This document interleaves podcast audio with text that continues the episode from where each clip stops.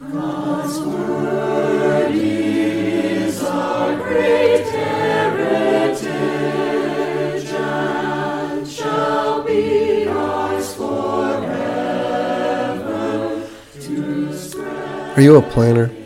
Some people want to have every detail of a trip figured out before they leave.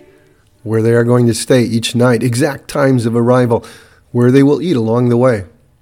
Other people just jump in the car and say, We'll figure it out as we go. I suppose there's a time and place for each approach. But because time is so precious to us, I mean, we only get so much of it, so we don't want to waste it. Because it's so precious to us, we plan so we can make the most of our time. The Bible has something to say about planning. Proverbs 21, verse 5 says, The plans of the diligent lead to profit as surely as haste leads to poverty. Planning is necessary. Imagine what would happen if a state or local government or a business or even a church did no planning. The Bible also reminds us that any good that comes from our planning is still only because of God's blessing. Proverbs 16, verse 9 says, In their hearts, humans plan their course, but the Lord establishes their steps. And the Bible urges us to make sure our plans are in keeping with God's will for us and His purposes for our lives. Because if not, well, then no matter how efficient our planning might be, our time will have been a complete waste. Take, for example, the man in Jesus' story in Luke chapter 12. But first, let's pray. Take my life and let it be consecrated, Lord, to Thee. Take my moments and my days, let them flow in ceaseless praise. Amen. Luke chapter 12, verse 16. And Jesus told them this parable The ground of a certain rich man yielded an abundant harvest. He thought to himself, What shall I do? I have no place to store my crops. This man is wildly successful in business. He's so successful that he's got a problem where to store his wealth. Such a problem to have, right? But don't worry, he has a plan. Verse 18. Then he said, This is what I'll do I will tear down my barns and build bigger ones, and there I will store my surplus grain. And I'll say to myself, You have plenty of grain laid up for many years. Take life easy, eat, drink, and be merry. Do you remember the ad? There are some things money can't buy. For everything else, there's MasterCard. It was one of the most successful ad campaigns of all time, running for something like 20 years. I, I think the very first ad was this one A father and his son go to a baseball game. The camera closes in on the boy's expectant face. Then on the glove, he pounds enthusiastically. The voiceover two tickets to the season opener, $88.50. Two programs, a hat and a glove, $65.98. Two hot dogs, $6. Suddenly, the crowd leaps to its feet. The boy stabs at the foul ball coming his way, and the voiceover continues. His first fly ball, priceless. Then the tagline scrolls across the blackened screen, and the voice reads There are some things money can't buy. For everything else, there's MasterCard. The end is pretty blunt, isn't it? Sure, money can't buy you happiness. Of course not. But it will create the experiences that will bring you happiness, the experiences that will bring meaning to your life. That narrative is pounded into our heads at an alarming rate. On a typical day, from the time we log into our news feed with a cup of coffee in our hand till we doze off in front of another episode of The Bachelor with a glass of wine in our hand, experts estimate that between four and 10,000 ads will cross our vision. All telling us to buy something we don't know we need to impress people we may not even like. I read that in America, storage units generate an annual profit of $40 billion. In the U.S., we have over 49,000 storage units, taking up 1.9 billion square feet. That's more than the rest of the world combined. Makes you wonder do we measure success by how much stuff we have and how many square feet we store it in? Back to Jesus' story, verse 19. The rich man says, And I'll say to myself, You have plenty of grain laid up for many years. Take life easy, eat, drink, and be merry.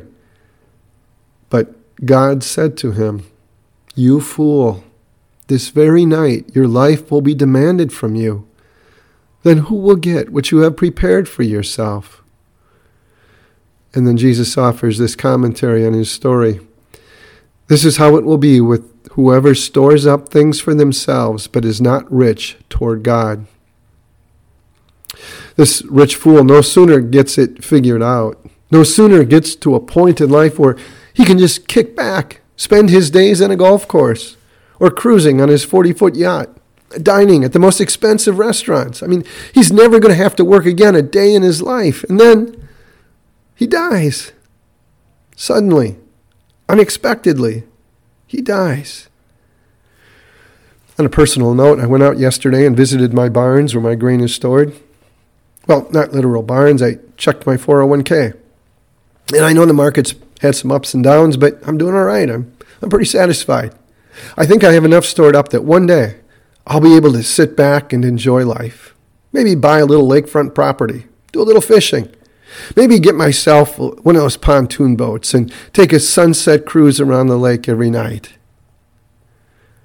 Then I read Jesus' story and I went to bed last night and hoped I didn't die. Well, not really. Let's be clear. Jesus' point is not that wealth is a sin.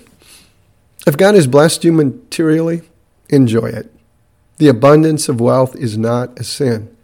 If God has blessed you abundantly, enjoy it abundantly. So then where is the problem? Where did this guy in Jesus' story go off the rails? Well, in two ways. The first was that he thought he owned the stuff rather than just managed it.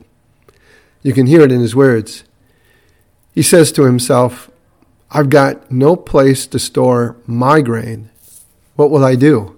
This is what I'll do. I'll tear down my barns and build bigger ones, and there store my grain, and I will take life easy. Notice there's, there's no mention of God's goodness to him. No, it's all about me, my barns, my grain, my life. No thought of helping others. No, eat, drink, be merry. Where should he have put the abundance of his grain? How about in the mouths and the bellies of the poor? If you want to love God more, then give more of your money away. How easily we talk about my job and my house and my money. And there's a sense in which that's true, of course. God has entrusted it to us. But have we forgotten it's just ours to use for a while, that we're the manager, He's the owner? A wealthy man had his pastor over for lunch after a particularly annoying sermon on money. And the rich man pointed at his luxurious house, his acres and acres of pristine property, and he said, Pastor, are you really going to tell me this is not mine? The pastor said, Ask me the question again in a hundred years. If God has given you the means to enjoy the finer things in life, by all means, enjoy them. But Jesus also says, watch out, be careful. You see, Satan is so clever that he can turn those blessings into traps to get you to think that life is about accumulating things instead of helping others. The rich man made the mistake of thinking he was the owner rather than the manager of God's blessings. And he made a second mistake. He lost perspective. He thought stuff would provide lasting security. He said, I will say to myself, You have plenty stored up for many years. Take life easy, eat, drink, and be merry. And the next morning, probably it was one of his employees, found him dead. They buried him, and on his tombstone, God Himself wrote the word, Fool. There's a rather remarkable collection not far from where I'm recording this, a collection of things that people have devoted their lives to acquiring things they have worked for and sacrificed for, their treasures. It is one of the largest and most impressive collections of such things around. It's just, just a few miles from here. There's a big sign out front Rumpke. It's one of the most impressive landfills you will ever see. You work hard all your life. And for what? So you can watch it rust and rot. So you can leave it to somebody else. And who knows whether they will appreciate it or what they will do with it. If you spend your life planning on how you can accumulate more stuff for the here and now, you are a fool. So often in our foolishness, we have believed the lie Madison Avenue tells us. So often we have acted as though we own the things God has entrusted to us. So often we have felt secure in things instead of God. But we look to the cross, where Jesus is covered with our sins of greed and materialism, and we know that He is paying the price for all of us. Why would He do that? Because He loves us that much. You see, this is God's plan to restore us as His children by rescuing us through the sacrifice Jesus made for us. How do you get greed out of your life? Someone has suggested it's, it's like this. How do you get air out of a cup? You can't dump it out, shake it out. No, you, you have to put something else in the cup. You fill it with water. How do you get greed out of your life? You, you fill it with something else, with Jesus. My life is not about what I own. It's not about lakefront property or storage units full of stuff. It's about who I am in Christ. In Him, I am forgiven. In Him I live, now and eternally. And with that spirit given confidence, I plan. I plan how I can use the time He has entrusted to me to His glory. Next week, we, we return to our study of Exodus. We're at chapter 4.